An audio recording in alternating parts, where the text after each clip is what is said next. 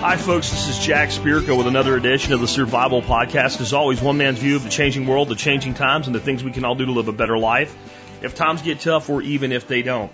Today is July the 25th, 2017. This is episode 2050 of the Survival Podcast. That just seems crazy, doesn't it? There we're up to 2050, 2050 episodes of TSP. It's a Tuesday, so it's a Just Jack show. Yesterday, I, or last, yesterday, last Tuesday, I gave you kind of a back to basics show in a way. Uh, we talked about how to jug fish. We went to a very uh, skills based episode. Today, I want to do that again with more of a philosophical old school show. How old school? Well, the last time I actually broke this topic out into an individual talk, topic was in, I think, May of 2012. It was, uh, no, April of 2012, episode 874, uh, in April of 2012. And it was called The Great Lie of Dichotomy. And being an originalist, I have simply called today's show a current look at the Great Lie of Dichotomy. So, well over uh, a thousand episodes, well over 1,500 episodes between these two. And we'll examine this concept today and Nothing has really changed about it other than maybe my view of it and my understanding of it and the way that I'll explain it. But the lie of dichotomy has been in existence for a long time. Before we get into the show, um, or you know, as kind of a preamble here to the show, I'll give you something to think about before we go through the housekeeping. The great lie of dichotomy can be summed up in something that happened in the 1980s. It was called the Pepsi Challenge. The Pepsi Challenge. And, and what happened was Coke was really beating the brains out of Pepsi. Pepsi was starting to make some gains, but, you know, Coke was king. And Coke had always been king. And Pepsi thought, you know, being number two is okay, but it'd be better to be number one. They came up with this concept called the Pepsi Challenge. And what they did is they gave people a very small amount of Pepsi and a very small amount of Coke in two separate little glasses in a blind taste test and said, what do you prefer? And of course, the ones they showed were all of the people who said they were Coke drinkers and they always preferred Coke. And a huge portion of them, a significant majority, would pick Pepsi. Now, there's actually a reason that worked. There's a reason that worked. And I'll give you the reason, but it's not really the point, okay? But it's important that you know the reason.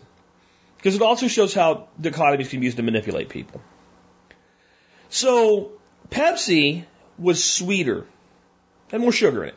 It's that simple. And if you'd given the average Coke drinker two glasses, iced down glasses that were full, and let them have several drinks of each, they would have inevitably probably preferred the Coke because it was what they were accustomed to. As Coke found out when they tried new Coke soon after that, this whole thing started and, you know, nearly destroyed their own company. Okay? But when they only had a little tiny taste, probably not it completely iced down either, the instinct of the human being is to go toward the sweeter one. Especially if they're a person that routinely consumes things like colas. So that's why it worked. And it worked dramatically well as a marketing piece. However, the entire concept was your choices are Coke and Pepsi. You know, there's a whole bunch of other sugary water crap drinks out there, but there's also water and tea and coffee and juice and beer and rum and whiskey and like, so there's a million different things you can drink. But the presentation was you have to pick between these two. Now you might think that doesn't apply to the broader things in life. It most certainly does.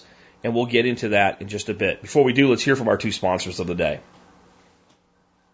One of my favorite people I get to work with at TSP is Chef Keith Snow of HarvestEating.com. Chef Keith can teach you to cook fantastic meals, develop a great food storage program, and more. He is also the source of my favorite line of spices and seasoning mixes that I use in all my weekly cooking. Check out his products, great blog, and podcast at HarvestEating.com. Hey, business owners, would you like the ability to reach more than 100,000 TSP community members for as little as $5 a year? If so, consider advertising your business in the TSP Business Directory.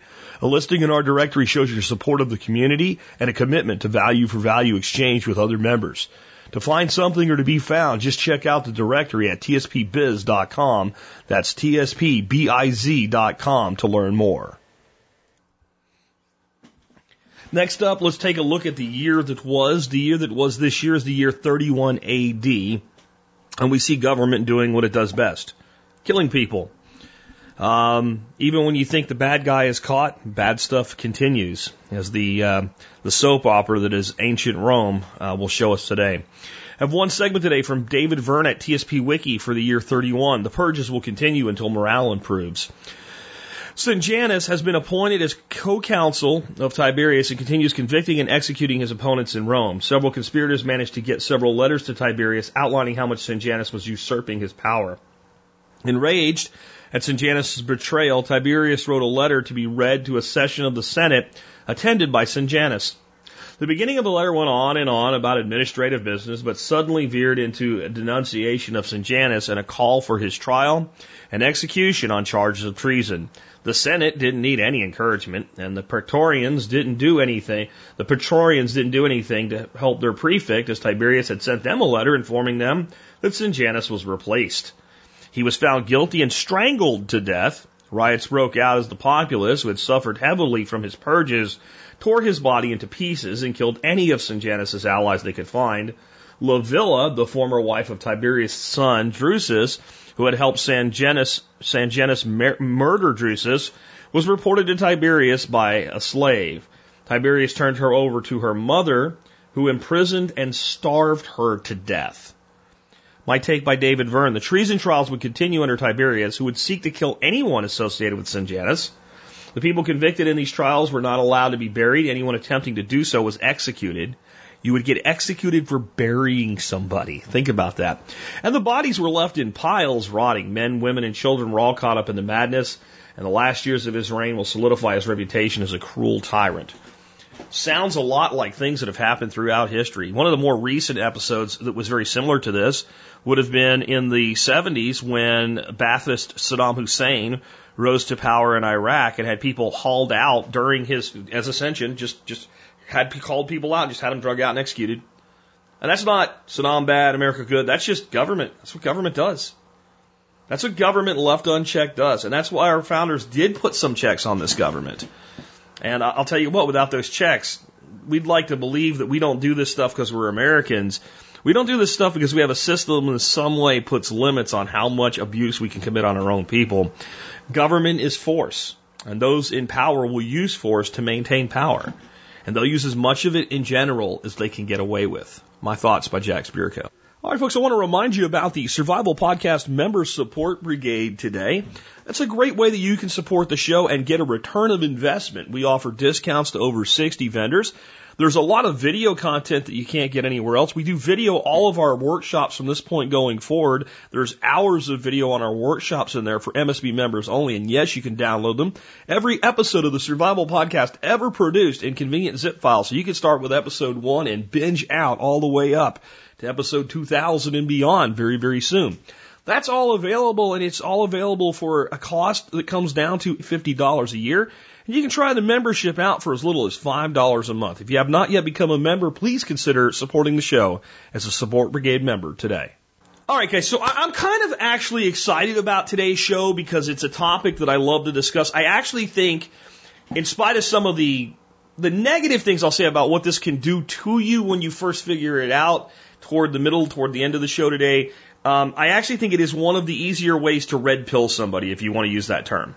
I think that when you try to convince somebody that, hey, my side is right, or you should be a voluntarist or an anarchist or at least a libertarian or something like that, or even if you're more conservative, that you're like small government, or you're more progressive and you're, you're trying to convince somebody that, hey, you know, we do need to take care of people, but maybe you have a less governmental way to do it.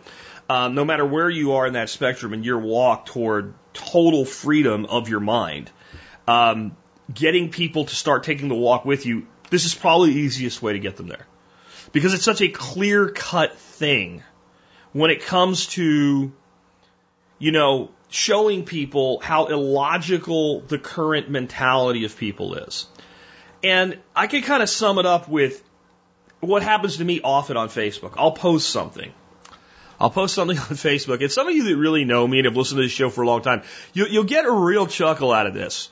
What I'll hear from somebody that's totally outraged by whatever I posted in my opinion of it is something like, I'm a liberal Democrat snowflake that needs a safe space. Okay? But in the same comment thread, I will hear from someone who says, I am a hateful conservative Republican that is too stupid and greedy to care about people. In the same posting, in the exact same posting, I will be personally attacked. Sometimes I don't even put much of my opinion and I'll still get that because I dared post in the first place and it challenged the views of both sides. And what they're saying is, hey, hey, if you disagree with me and I've decided it's us and them, you must be them. No matter how diametrically opposed your position is to whoever them is, right? Or in the famous words of Willie Nelson, Willie Nelson one time was asked, Willie, if they told you you couldn't make music anymore, what would you do next? And he said, well, if I could have figured out who they were, I would have killed them a long time ago. Okay? So, no matter how opposed you are, if you're Willie Nelson, if I knew who they were, I would have killed them a long time ago. You're still one of them because you're not one of us. It's either us or them. That is the very definition of a dichotomy. And I thought what would be interesting, I talked about this a little bit yesterday, but I thought would be interesting is I'm going to play, it's about a minute and a half of video. I'm going to play the audio for you, obviously. And it is this gal, uh, calls herself the philosopher on YouTube, that has a video called Taxation is Theft. She is an Asian girl, not that that really matters, but it will when I get into the response to it. It'll be help you to understand that now. And she does a, she makes a very good case here for the concept that tax is theft. And I want to ask you before I play this. I don't want you to be the person that I'm about to read the comments on the video from. I don't want you to worry about whether you even agree with the premise or not. I simply want you to listen to the case, and if you want to object to it, I want to talk about what we talked about yesterday with the pyramid of how you respond to something you disagree with. And then at the top of that pyramid is the refutation of the central argument. And then it progresses downward. And there's some good stuff in the middle, but by the bottom you get to ad hominem and name calling. Think about that when I come back. So here we go. This is the philosopher and her thoughts on why taxation is theft. What makes sex not rape? Consent. What makes a job not slavery? Consent. What makes a transaction not robbery? You guessed it, consent. Now, what makes taxation not theft? Hmm. Oh, I know. Imagination. Taxation is theft. If this statement triggers you, then let's take a look at why I would say such a bold statement. Taxation is money taken by force, regardless of manifested consent. Taxes are levied on every person just for existing. Live on land, property taxes. Buy something, sales tax. Sell something, capital gains tax. Work for someone, income tax. And then there's all the taxes for air transportation, biodiesel fuel, building permits, business registration, cigarettes, court fines, dog license, driver's license, unemployment, fishing license, food and beverage license, garbage, gasoline, gifts, gun ownership, health insurance, hunting license, inheritance, liquor, marriage license, school license plate. It doesn't matter that the money may be used for things that a person wants. It would be no different than someone coming into your house, stealing your money to go buy a lawnmower and then coming back and mowing your lawn. The fact of the matter is, is that taxation was always placed upon people without actually having the opportunity to elect into the goods and services that are forced upon them. Taxes should be eliminated. The state shouldn't receive funding through extorting you and your family. Nobody should be able to. Goods and services should not be provided at the barrel of a gun. The state should compete for your money like everyone else. Taxation is theft. It's time to bring the oppressive system of taxation down and make support of the government selective and voluntary. Okay, now I want you to think about what I said about ad hominem and name calling, okay, and how that is the furthest way away from actually refuting an argument. And again, I want you to suspend whether you agree with what you just heard or not. I want you to only focus on the concept of false dichotomy, which is being given two choices as though there are no third, fourth, fifth, sixth. It's a fallacy in itself, okay? And I want you to think about the fact that when a person can't actually refute with a logic, reasoned, well apportioned argument, that they by default will always resort to ad hominem and name calling. Okay? Think about that as I read this response. This came from Christine. I didn't even actually post this video. Somebody else like rolled it up into a a, a kind of a, uh, a Facebook specific video and then shared it. I think it was the Being Libertarian shared it. And, and so then I shared their post. And this is what Christine says. And I want you to know something. Christine is a lovely person. She's actually an intel, she's not going to sound very intelligent here, but she's actually an intelligent person. This is because of something called cognitive dissonance. But here was her response. Really? Who's paying for all those public roads, bridges, highways, schools, courts, prisons, military defenses, police, public health and safety? Just too much to list. What a stupid bitch. Go move to whatever third world country and dig yourself a dung, mud, or grass hut and live like an uncivilized animal.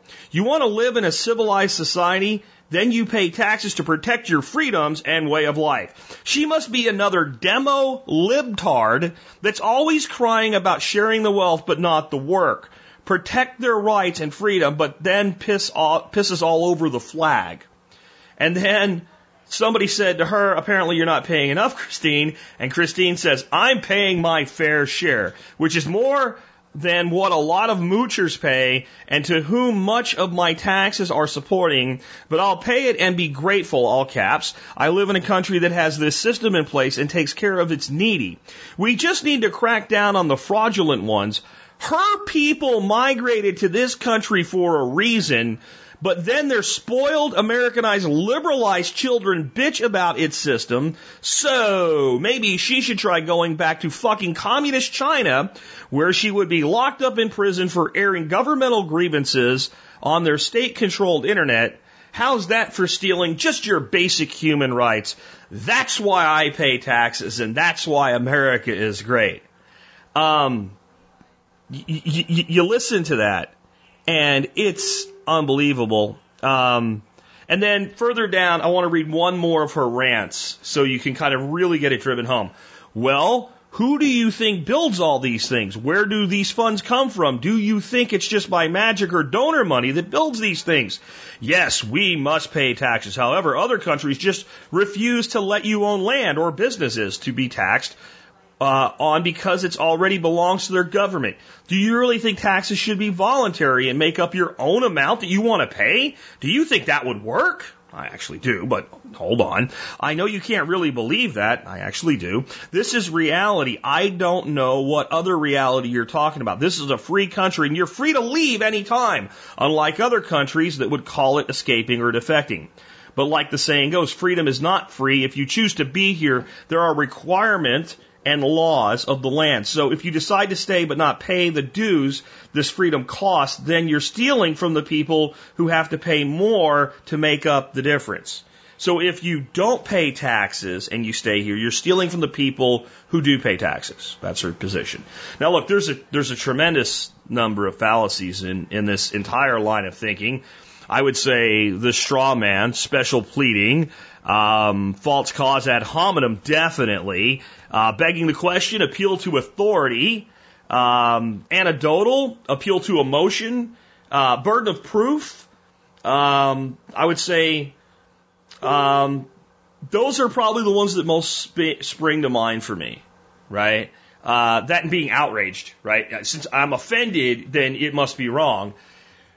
But I, I, I kind of want to just point out something that if if right now I fall into the trap of, of trying to to respond to all of those things as to why I still believe tax is theft and how none of that actually refudiates the argument, what I'm ignoring is the actual point that I want to make.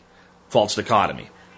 So this young woman lays out a very well reasoned case that taking people's money or property without their consent is theft because it is consent alone that makes a transaction or interaction valid. Only through consent do you have a valid, legitimate transaction. That is the thing. The reality is Christine here acts completely because I'm telling you, if you met this person, she's not a complete idiotic moron, which is what she sounds like in that response. A vengeful, hateful moron is what she she's not. And many of us have sounded that way ourselves because we're so angry about something and it's because of a discomfort in our head called cognitive dissonance. And letting the issue go. The concept there was very, very clear. Well, I'm a conservative Republican. I believe in small government. and anybody that opposes me is a libtard, Democrat, progressive communist. And not only will I attack them for that, I will I'll attack their ethnicity.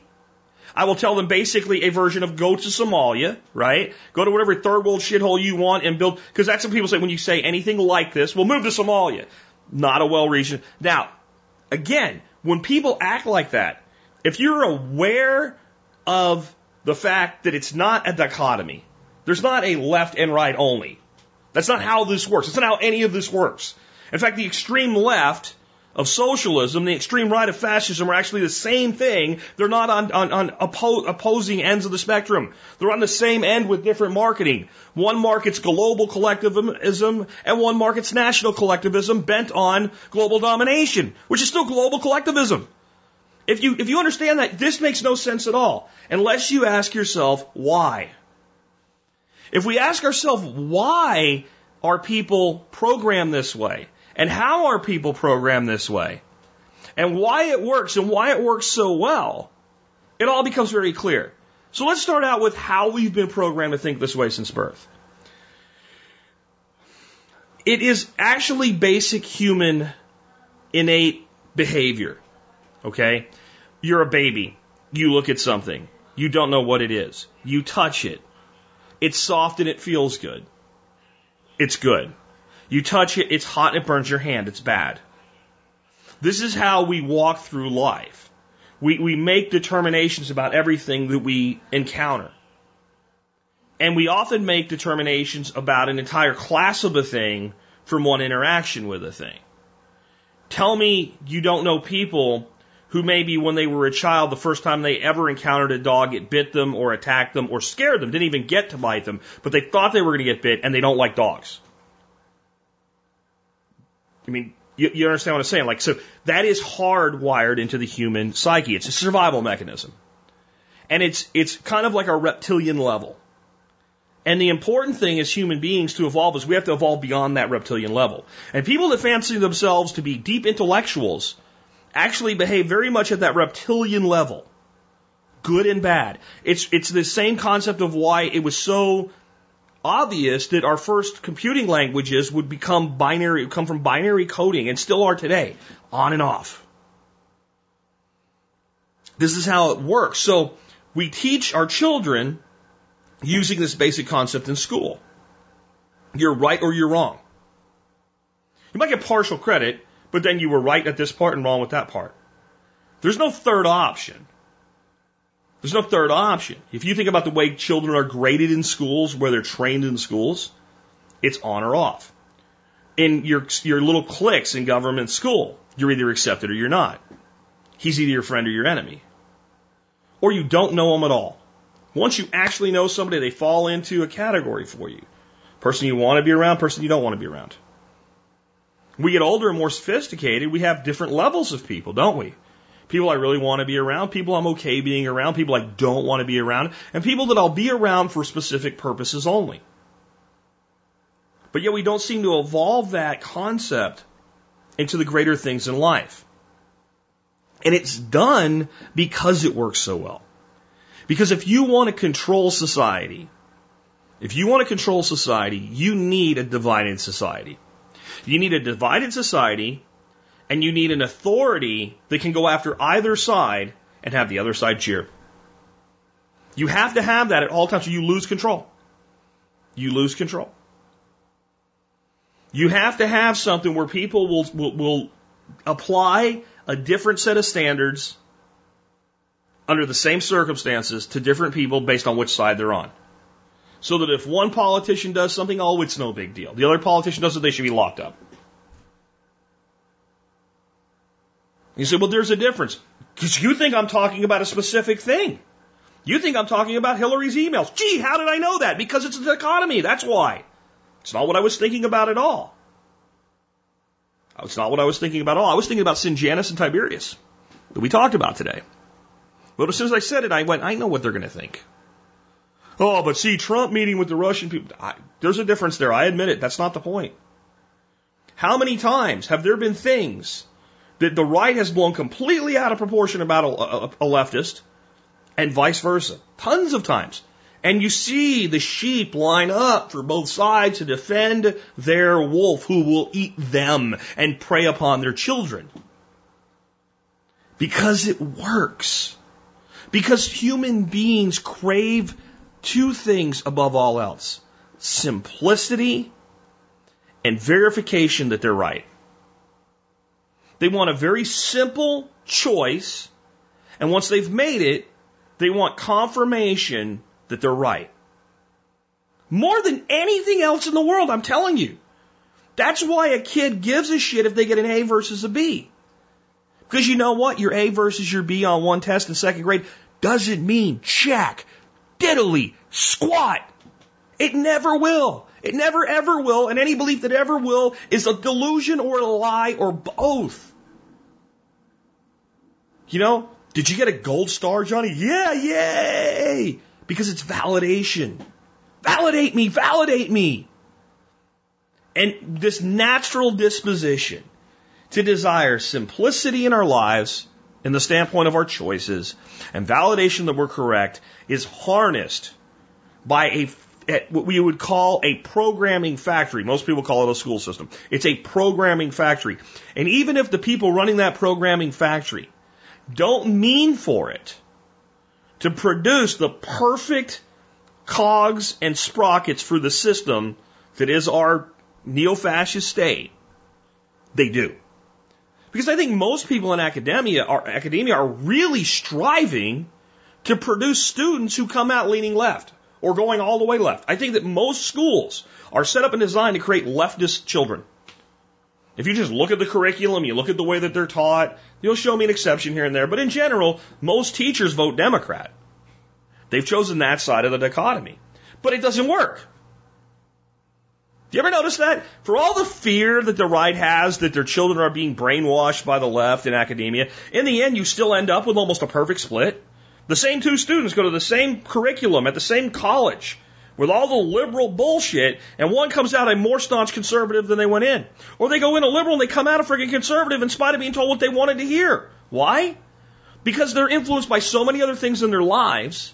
And in the end, if you give people a choice where neither side is really that much different in practice, only in marketing principles, you're going to end up with an almost perfect split. Because sooner or later they're going to run into the things for them that are no-goes. And those no-goes will override all of the things that they agree with about with one side. You're going to come up to the point where a person makes a decision on something like abortion. And they're going to come down as a, if they go between those two choices and they're opposed to it, they're going to come down on the right. If they, if that's, if that's their issue that they truly believe in. Or if they come down on, on right to choice, they're going to come down on the left. Because no matter what, I can't go the other way here. And a lot of times the decisions aren't cut and dry. They just appear to be.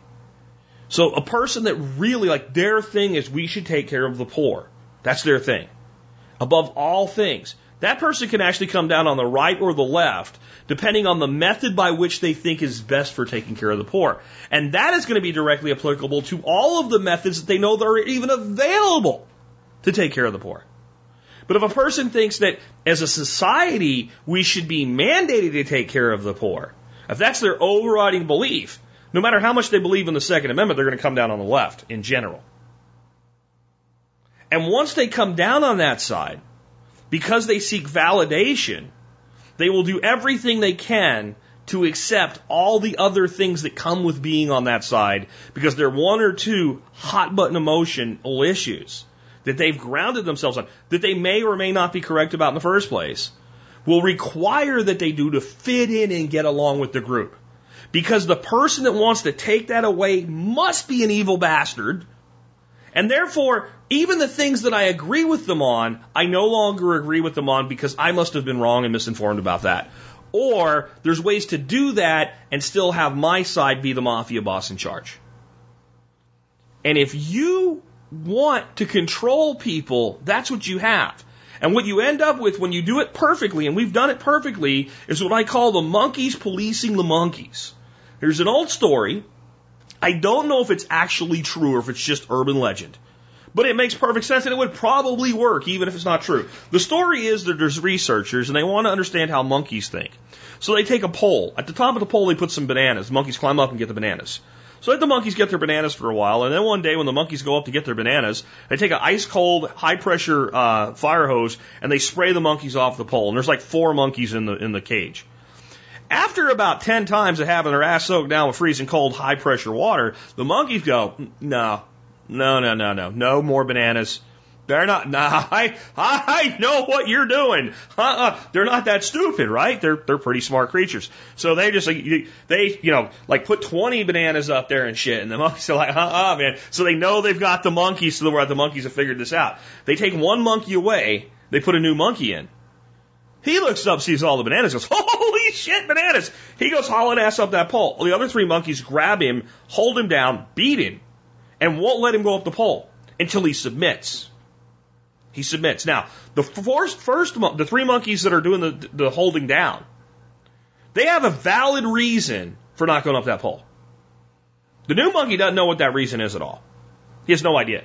His reason for not going is his other monkeys beat his ass if he tries. That's his, that's his reason for it. And they wait until that monkey submits and no longer attempts to go get the bananas. They take another one of the original monkeys out, and the same thing happens. And they do this again until they have four monkeys in there, and only one has ever experienced the hose.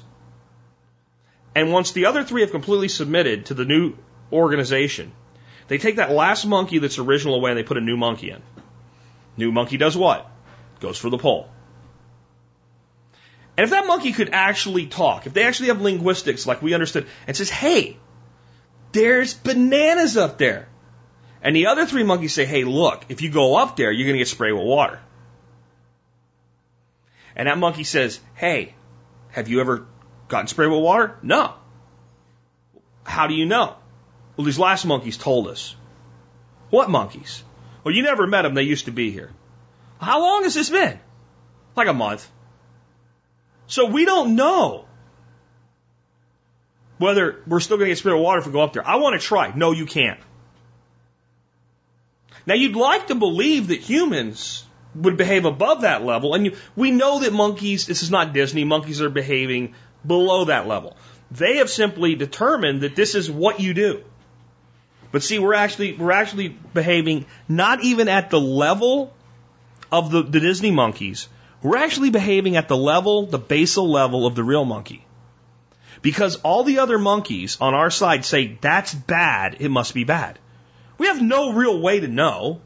Most of us have never actually engaged in deep intellectual intellect. Now I know many of you have, but I'm talking about the society in general, have not engaged in deep intellectual examination of any of these concepts, nor have they actually done any of the things. You know, when I, and even when somebody's right, they don't know that they're right. I, I can't tell you how many people I've heard parrot the line when they're talking about a politician well, he's never signed the front side of a paycheck. That's a completely valid point when somebody says, well, I'm going to create jobs as a politician. How are you going to create jobs? You never even created a job. You've never ran payroll for one employee. But the person parroting it has also never signed the front side of a paycheck. Doesn't mean they're wrong, but what are they basing it on? And have they actually critically examined whether it's right? I actually believe that's right. Now, I have signed the front side of paychecks. I have run payroll. I've had to examine books and say, are we going to make payroll next week? Even when it wasn't 100% my company, but still, I'm kind of like in the shit over this if it doesn't work. I remember sitting and looking at, we're going to have to pay 2,000 contractors and 50 employees and running a financial burn rate with our CFO and going, is this going to work? So that makes it a little more real to me. But does that mean that I know how to create jobs? What it probably means is I have a better understanding or fundamental understanding on how to create jobs or how to build businesses or how to manage finance and economics than someone that hasn't done that. It doesn't mean that I'm a master at it. But see, when I make that statement, I know that. When the person that heard the talking head DJ, shock jock, right wing talking head, they heard them say it, there's a good chance that person's never made payroll for anybody either. That they may be paid by a station and they talk like it's their operation, but it isn't. Some of them, it is their operation. The big guys, Hannity, Limbaugh, those guys, like them or not, they, Glenn Beck, they run their own business units. They pay for airtime. They have their own staffs that they pay. They collect their own advertising revenues they have advertising share revenue agreements with stations and they actually make payroll. But a lot of the guys that, that people are hearing that from in their, you know, in the second market, second tier markets, or in the first tier markets that are employees of the station that are not syndicated and are not running that level, those guys have never made a payroll. They've never run a business. So you have a parrot of a parrot that's parroting a parrot of nothingness and convinced that it makes them right. See, and that's the point of, of getting away from, from, from fallacies.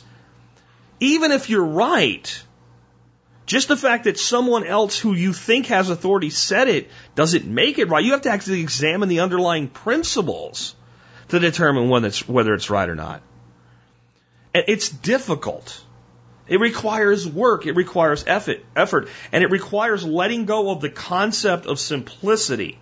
That if we just did this or that, everything would be fine. That everything would be a utopia. And I'll, I'll tell you, that's why most people don't do it.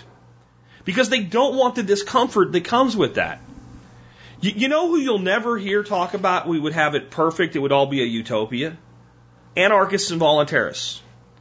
It's always people that are stuck in the dichotomy that bring that up. You'll be talking to a conservative, even a very libertarian leaning conservative. And if you talk about voluntarism and they finally figure out that actually means that's code for anarchy, and I don't really know what anarchy is, but I know I'm supposed to be against it. They'll say, well, like, you know, it would be great if we could have our little anarchist utopia. Well, what anarchist ever told you that if we had an anarchist based system or a voluntarist based system that it would be utopia. Show me one person who's ever made that claim. Everything would be perfect. Well, you can't. I don't know of one. I don't know of any. Certainly not me. Certainly not my buddy Vin Armani. Certainly not like kind of the extremist anarchist like Larken Rose. Makes a lot of valid point, kind of extremist. Certainly not the kind of philosopher that actually claims to be an anarchist and leans kind of right, Stefan Molyneux, right? Not really, I've not heard him. I've not heard any well spoken, well articulated anarchist, voluntarist, or even true libertarian make the case that if we did this, it would be perfect. Only that it might be better and it might be worth exploring. But then we have to start asking what if, and we have to start taking personal responsibility. And we have to start realizing that the way we've lived might have been wrong, and that's very uncomfortable. And that's what makes it so effective. Not only is it easy to program somebody, it's difficult to deprogram them because the mind resists from, from both perception and confirmation bias, but the ego and the id resist because it's uncomfortable to admit that you were wrong. And the ego and the superego have convinced you that you're doing the right thing for the right reasons. And that inner peace, the id, has found solace and comfort that the freaking ego and superego know what the hell they're doing. And now you want to mess it all up and screw it all up. And now I'm going to have to think. And now I'm going to have to figure out how to do these things that are important to me without one of two choices. Let's go back to the concept of taxation as theft. Let's not get lost in it too deeply. But let's imagine this, even if you don't agree. Let's imagine that you're willing to take a actual view of this from if you take somebody's money without their consent, it's theft. Is that true? If you take something from somebody without their consent, and they rightfully acquired it, it's theft. If you said yes, then whether you're willing to actually take the next step or admit it or not, what you're conceding is taxes theft. What you're, you're, you're, what you're actually saying in all your attempts to repudiate that is taxes necessary theft. Since I can't see how we could possibly do all the things that we do in a modern civilized society without taxes, then it's necessary. You can make that argument with me. I'll even concede that you might be correct. And that even if we can get to a place that's totally voluntary, I would concede that we could not do that tomorrow morning. That this would have to be an evolution over time and a decoupling from the current system. But that doesn't prove it's not theft. That proves that we built the system on theft, and if we take theft away from it, the system will break and have to evolve differently. So then it brings us to the moral quandary of if tax is theft, how do we eliminate as much of it as possible?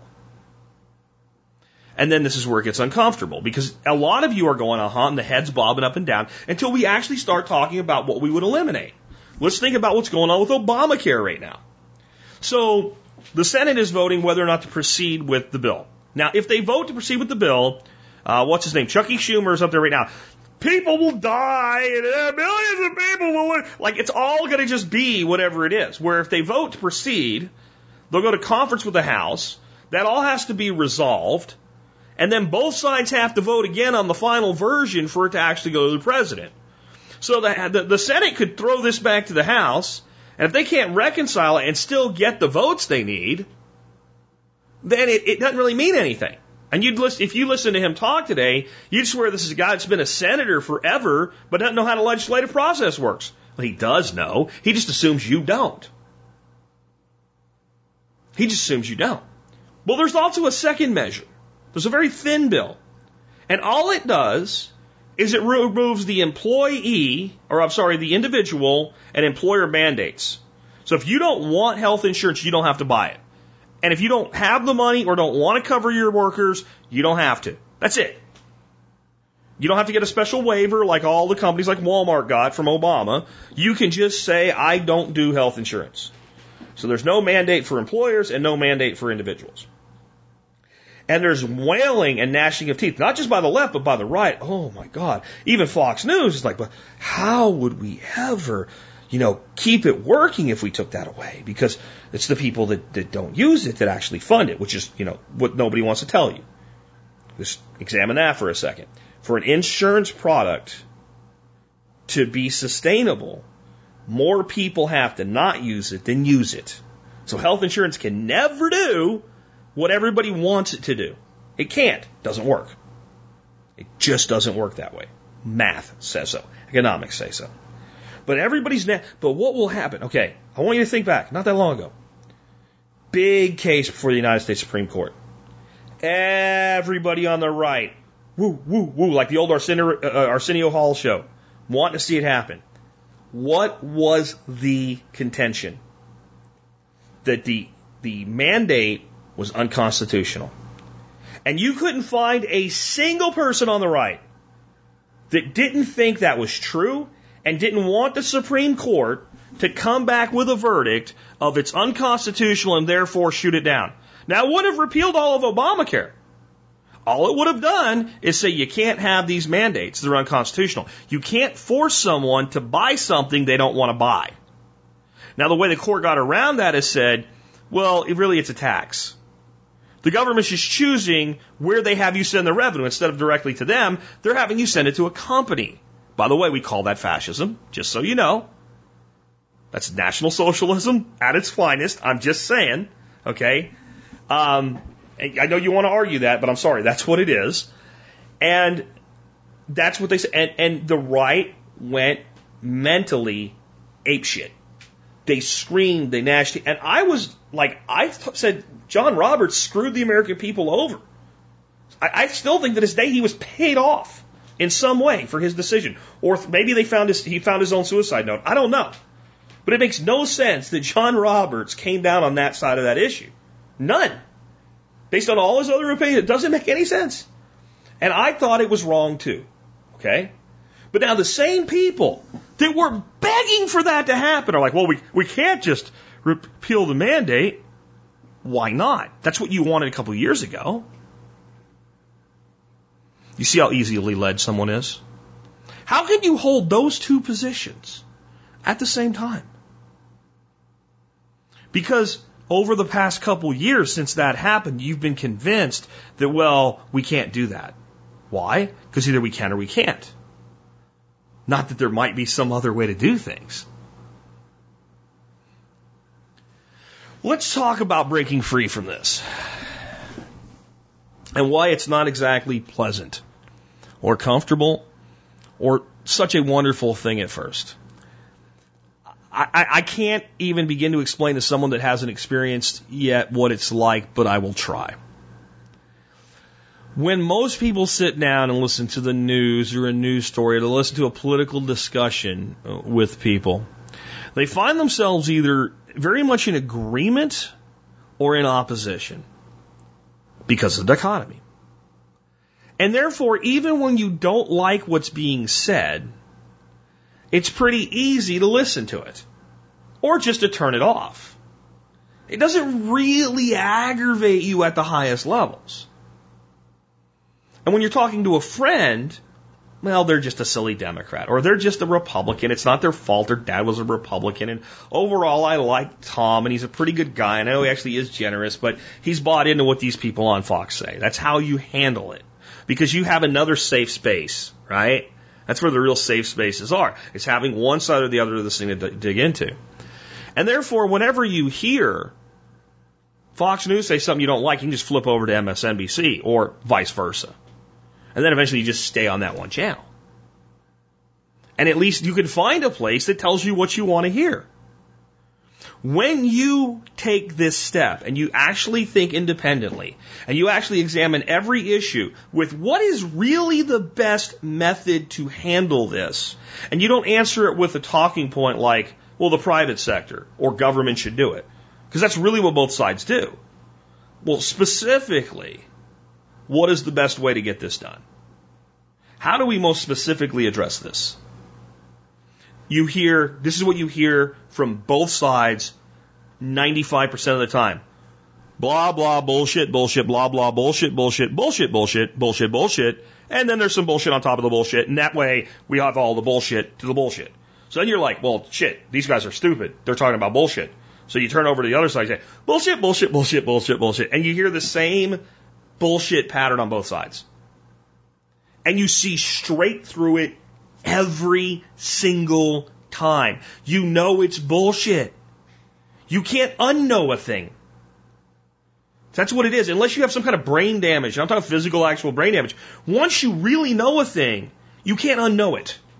You can forget something, but that just means you kind of remembered it. But if you know it, if you know it, you can't unknow it. Think of something you know.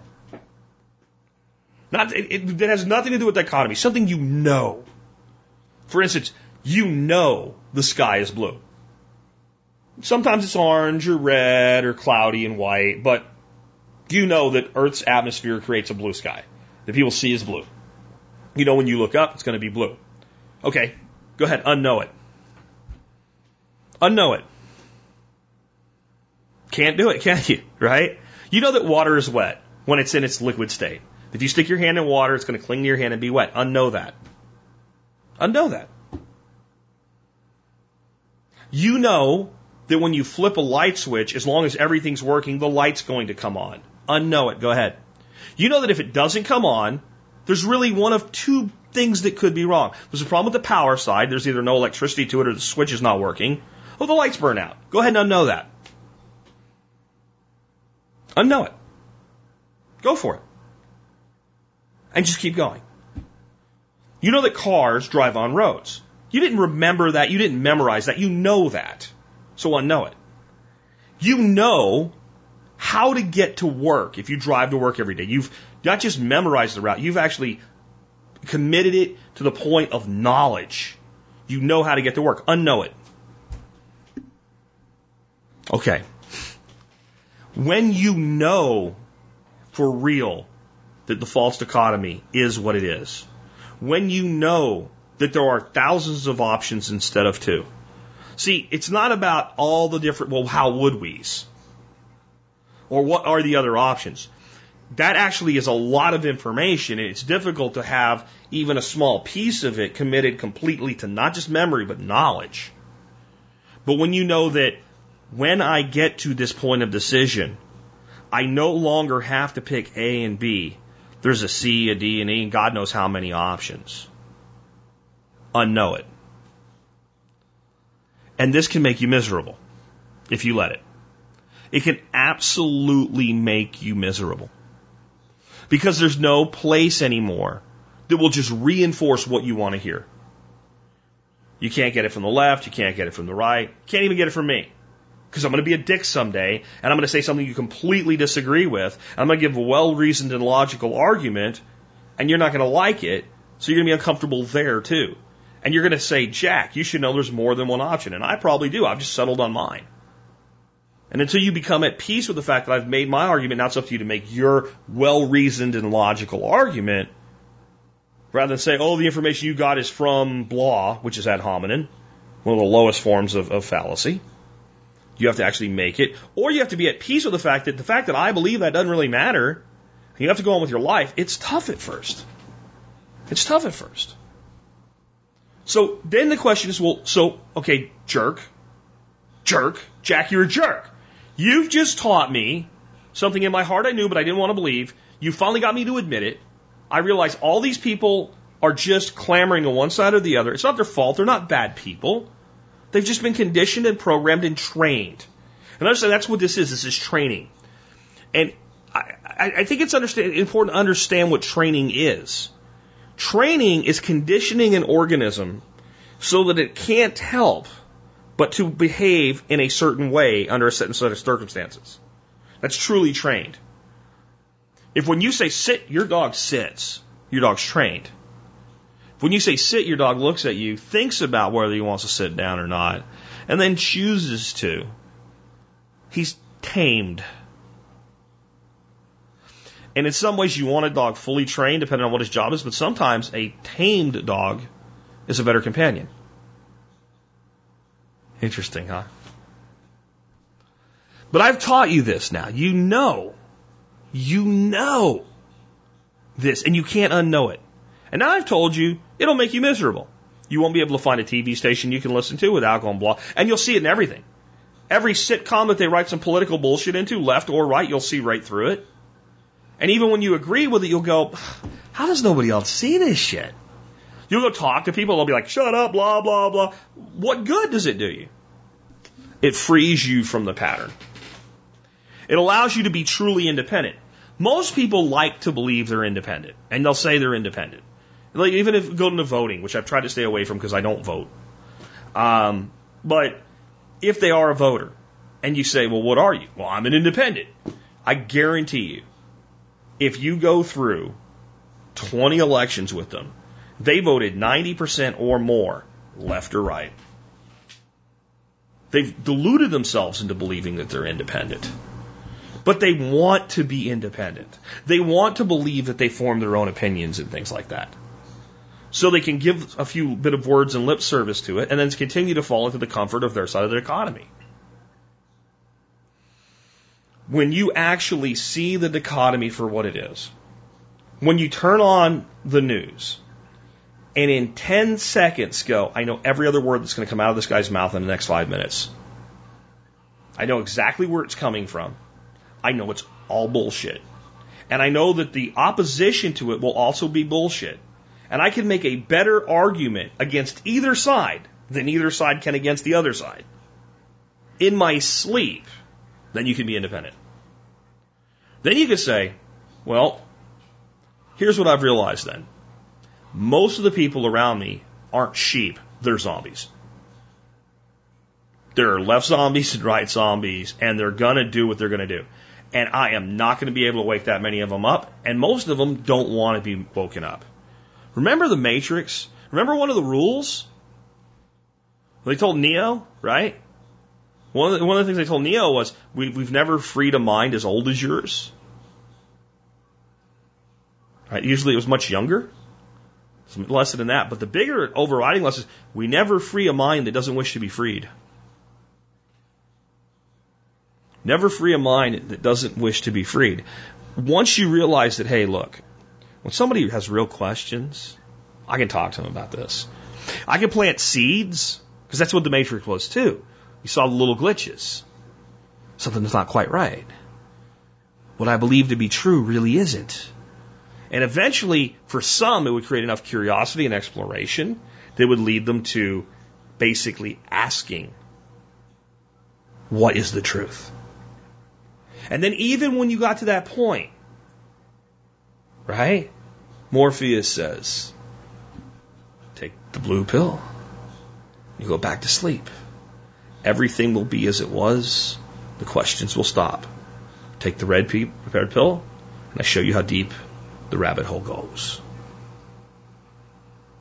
And once you've made that decision, again, you can't unknow it, but what you can do is accept the matrix. You can accept that the majority of people do not wish to be freed from this belief system. And therefore, you can actually use this knowledge to actually discern for yourself what the best steps are to take in your own life without some false sense of a moral obligation to a cause that's never going to happen or is actually detrimental to everything you want. In the words of Richard Bach, the best way to avoid responsibility is to say, I've got responsibilities. And that's what the dichotomy empowers. The ability to say, well, I really want to do these things, but I can't because I'm responsible to these other things or these other moral obligations. No, you're not. This is what you're responsible to. You are first and foremost responsible to yourself. You are responsible for your own health, well-being, and happiness. That's not selfish. That's being responsible. You cannot be a good father if you're a miserable prick. You can't be a good mother if you're a miserable bitch. So if what you're doing is making you a miserable prick or a miserable bitch, but your argument is I have to do these things because I need to be a good father or mother, you have a circular logic fallacy that in itself is self-defeating. Now, that doesn't mean that you might not have to do something that you don't want to do that makes you miserable for a time to keep the roof over the head and the food on the table. But if you're not actively pursuing an alternative to that, then eventually it will end in misery. Do you, do you, really think it's just the government's fault that we have the divorce rate that we do today? Or do you think it's people doing things that make them miserable under the belief that it's responsible that makes them eventually hate the people that are closest to them and blame them for it. Which one do you think it really is? The government made it easy. Doesn't matter. If you're miserable enough because somebody's there, you'll find a way to get away from them, whether it's easy or not. And I could make a big case that it ain't as easy as you guys want to make it that it is, but it doesn't matter. Someone makes a person miserable enough, they'll turn around, shoot them in the head before it's all over with at some point. We make ourselves miserable and then we blame the people that are closest, us, closest to us for our misery. Because we do it out of false reasoning. And, and, and seeing the dichotomy actually frees you of that. Because I don't have to do this because it's this or that. Because what you don't understand is, since I'm coming at this from government viewpoint, from programming of a society, you're acting in, in your mind, many of you, as if it only applies to political issues. No, it applies to everything in your life. I either wake up today and go to the job I hate, or I don't have any money. Well, maybe one of your other options is you find a side hustle, you find a better job, you find an avenue to get out of the part of work that you hate at your job. Uh, you move to where a better opportunity is. I mean, how many things can you think of in that one scenario? But we, we, we convince ourselves to do the thing we hate, roll out of bed to the sound of eh, eh, eh, eh, eh, at 4.30, and get into our mobile metal coffin, and drive down a road that we couldn't have without government, to a job that we don't want, to give away a third or more of the product of our labor to the government that provided the road so that we could go provide the labor that we didn't want to apply. You don't think you're going to be miserable? So while breaking the dichotomy, will make you unhappy at first, Not breaking it will make you miserable for the rest of your life. Now, let's talk about how to spread this type of thinking without making yourself miserable.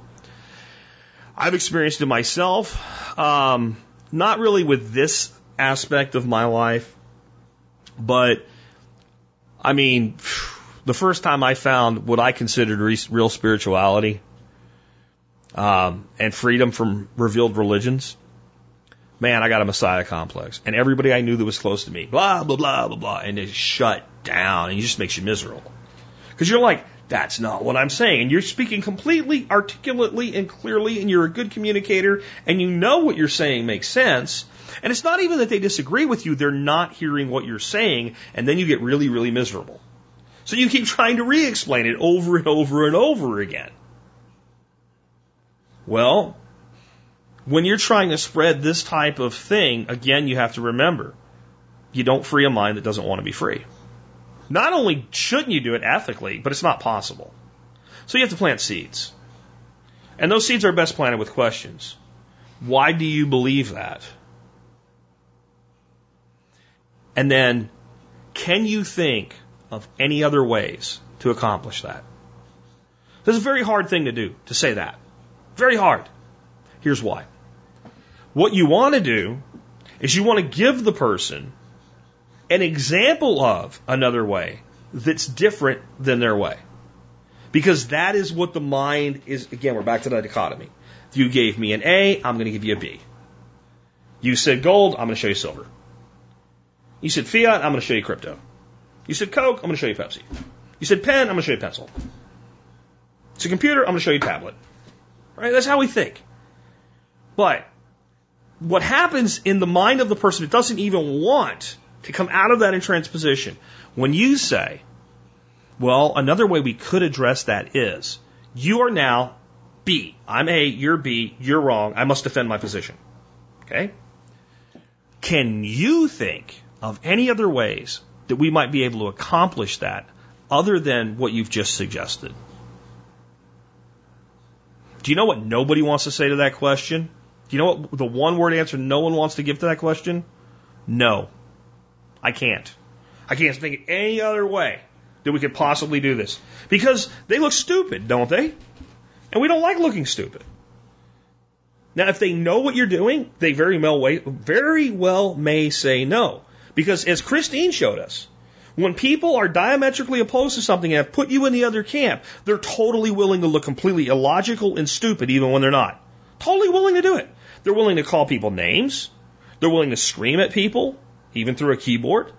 They're willing to, to commit multiple fallacies that are obvious to anybody, including themselves, if they went back and read it. But if they don't know that's why you're doing it, and all you say is, can you, you know what they'll say? Well, I don't know. Maybe. Well, possibly this. No matter what they say. This is like flipping your spouse to preparedness. What do you think we could do to be prepared? I think we should go get five gallons of water. Now, the person that's thought out preparedness goes, that's insufficient. It doesn't really do much. You know what you should be saying? Great idea. Let's go do that now.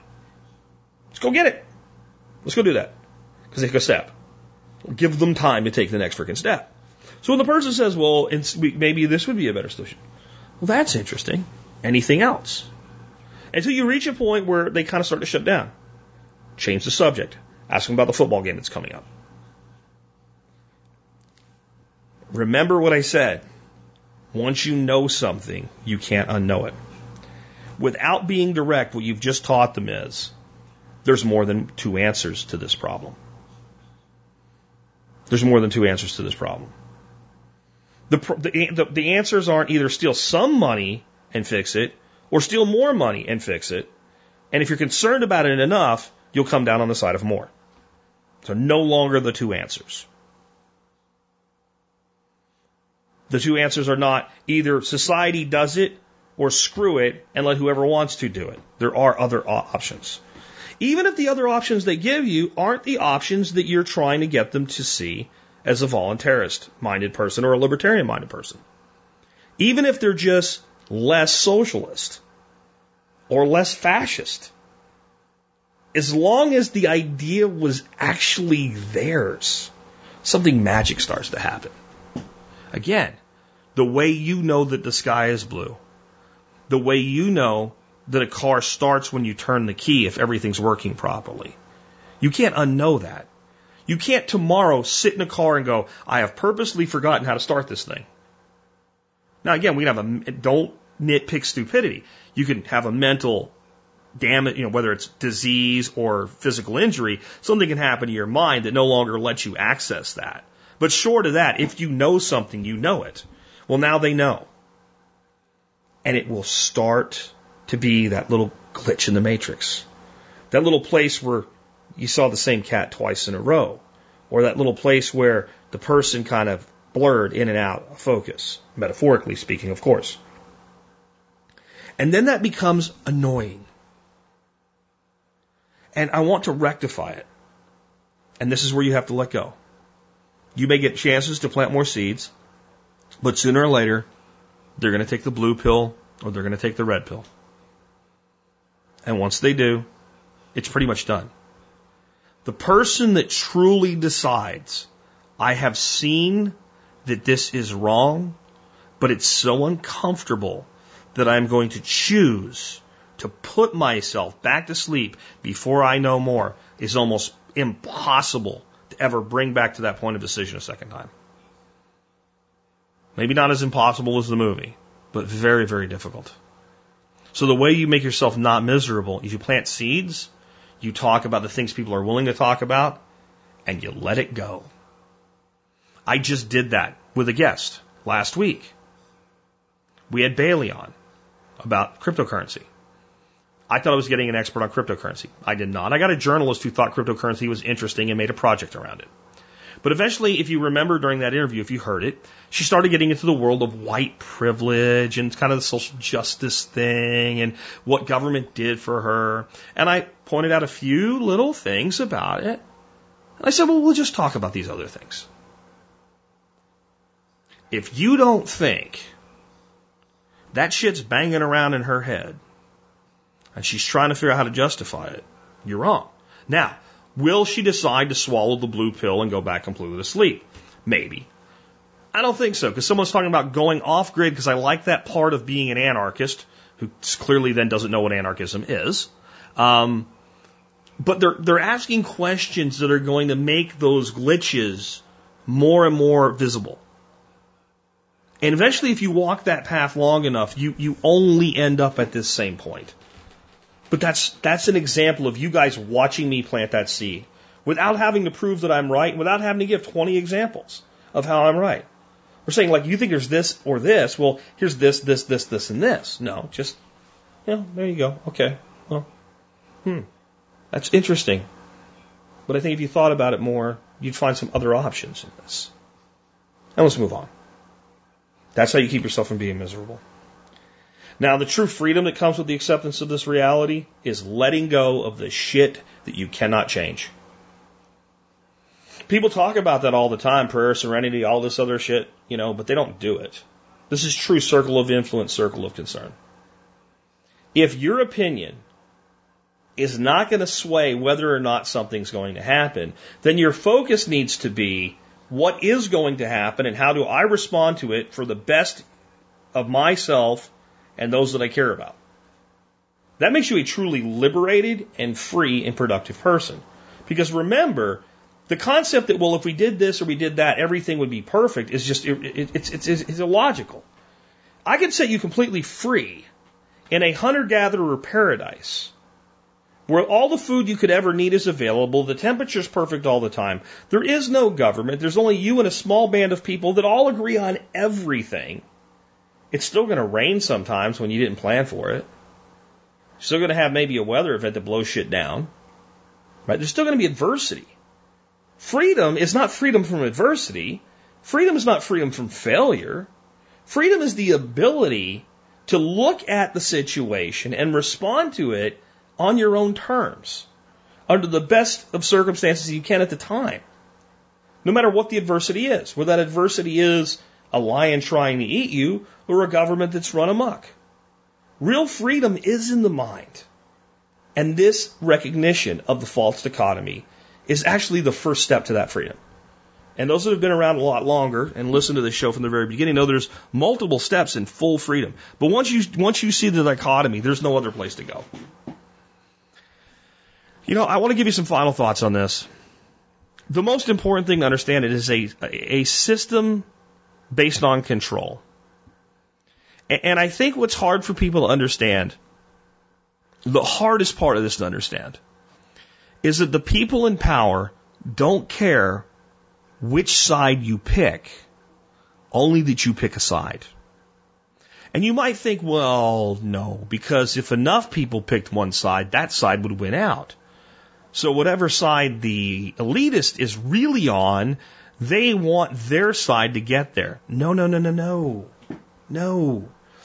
You're, you're, you're like the person that, that sits in the audience that thinks the guy that made the girl disappear in the, in the box really made her disappear.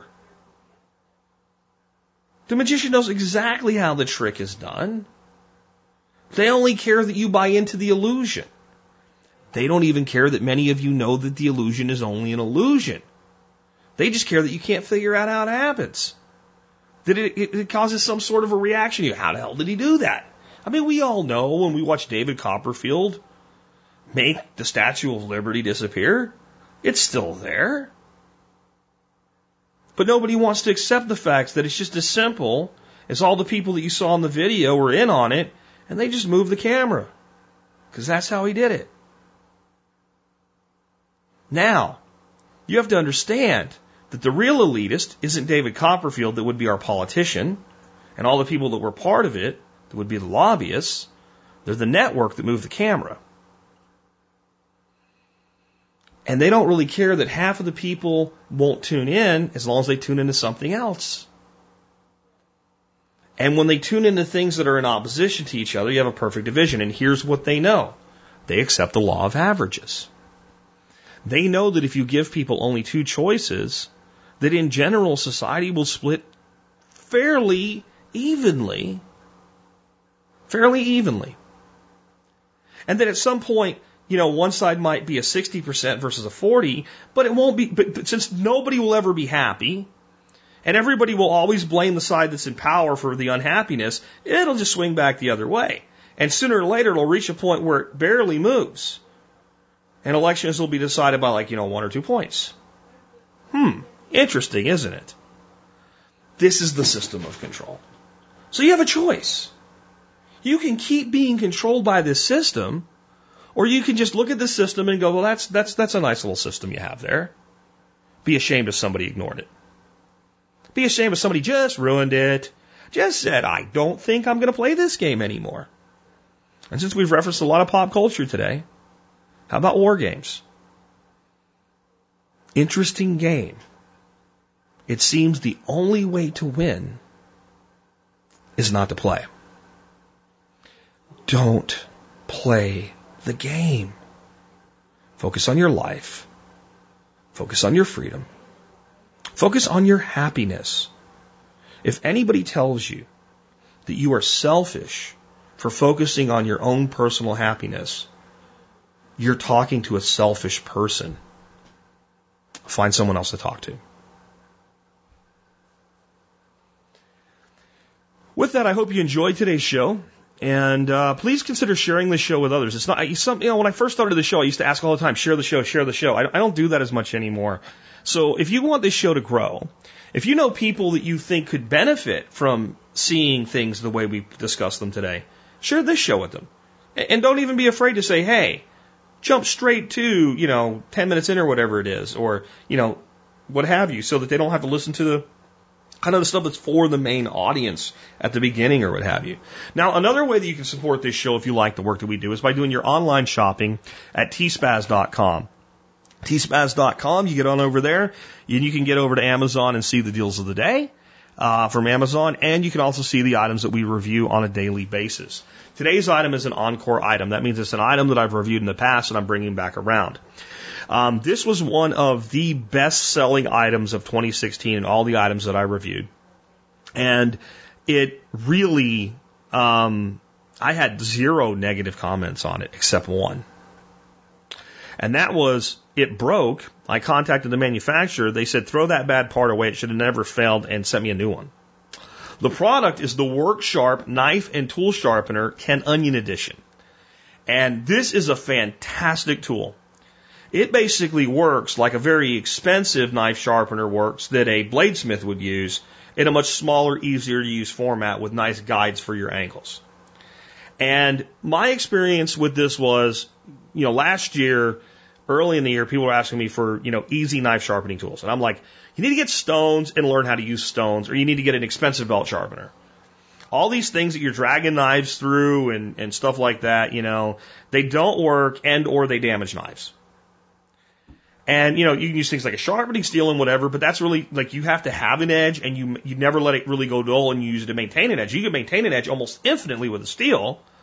That's why you see that guy sitting there, you know, carving off pieces of uh, prime rib at the buffet, and he sits there for hours, carving, you know, carving prime rib after prime rib after prime rib, and he can still shave a, you know, like a wafer thin slice because it's a cheap buffet.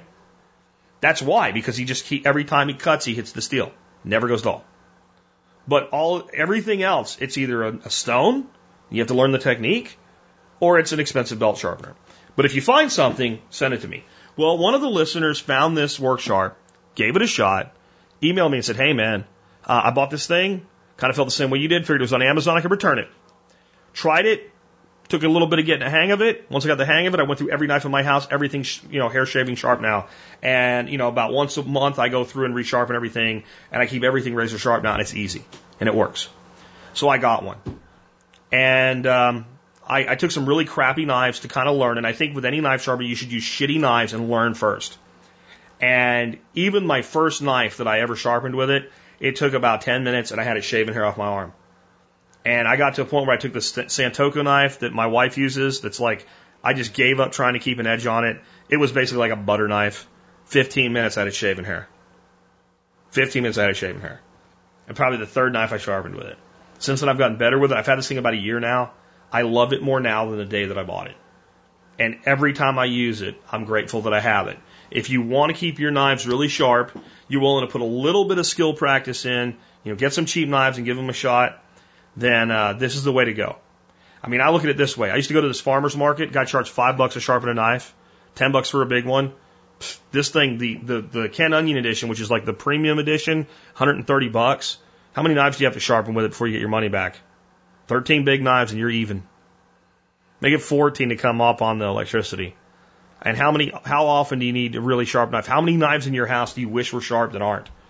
Check this thing out. I think you'll like it. Work sharp knife and tool sharpener, Ken Onion edition. I also have a kind of bare bones one. It's only 69 bucks. That's the one the guy that wrote in, uh, said he used and he, he liked it. And I could see that it would work. I think the more expensive one is worth the extra money though. So check it out. And Remember, you can always support us no matter what you buy as long as you do your online shopping through tspaz.com. That brings us to our song of the day. First, I want to apologize for yesterday's song of the day. I, I don't know what happened. Uh, and it was odd because it was an Ozzy Osbourne song called Time. And I had made the point that Ozzy Osbourne wasn't Satan. And somehow the version of it I got ended up slowed down like to half speed and it sounded all freaking satanic.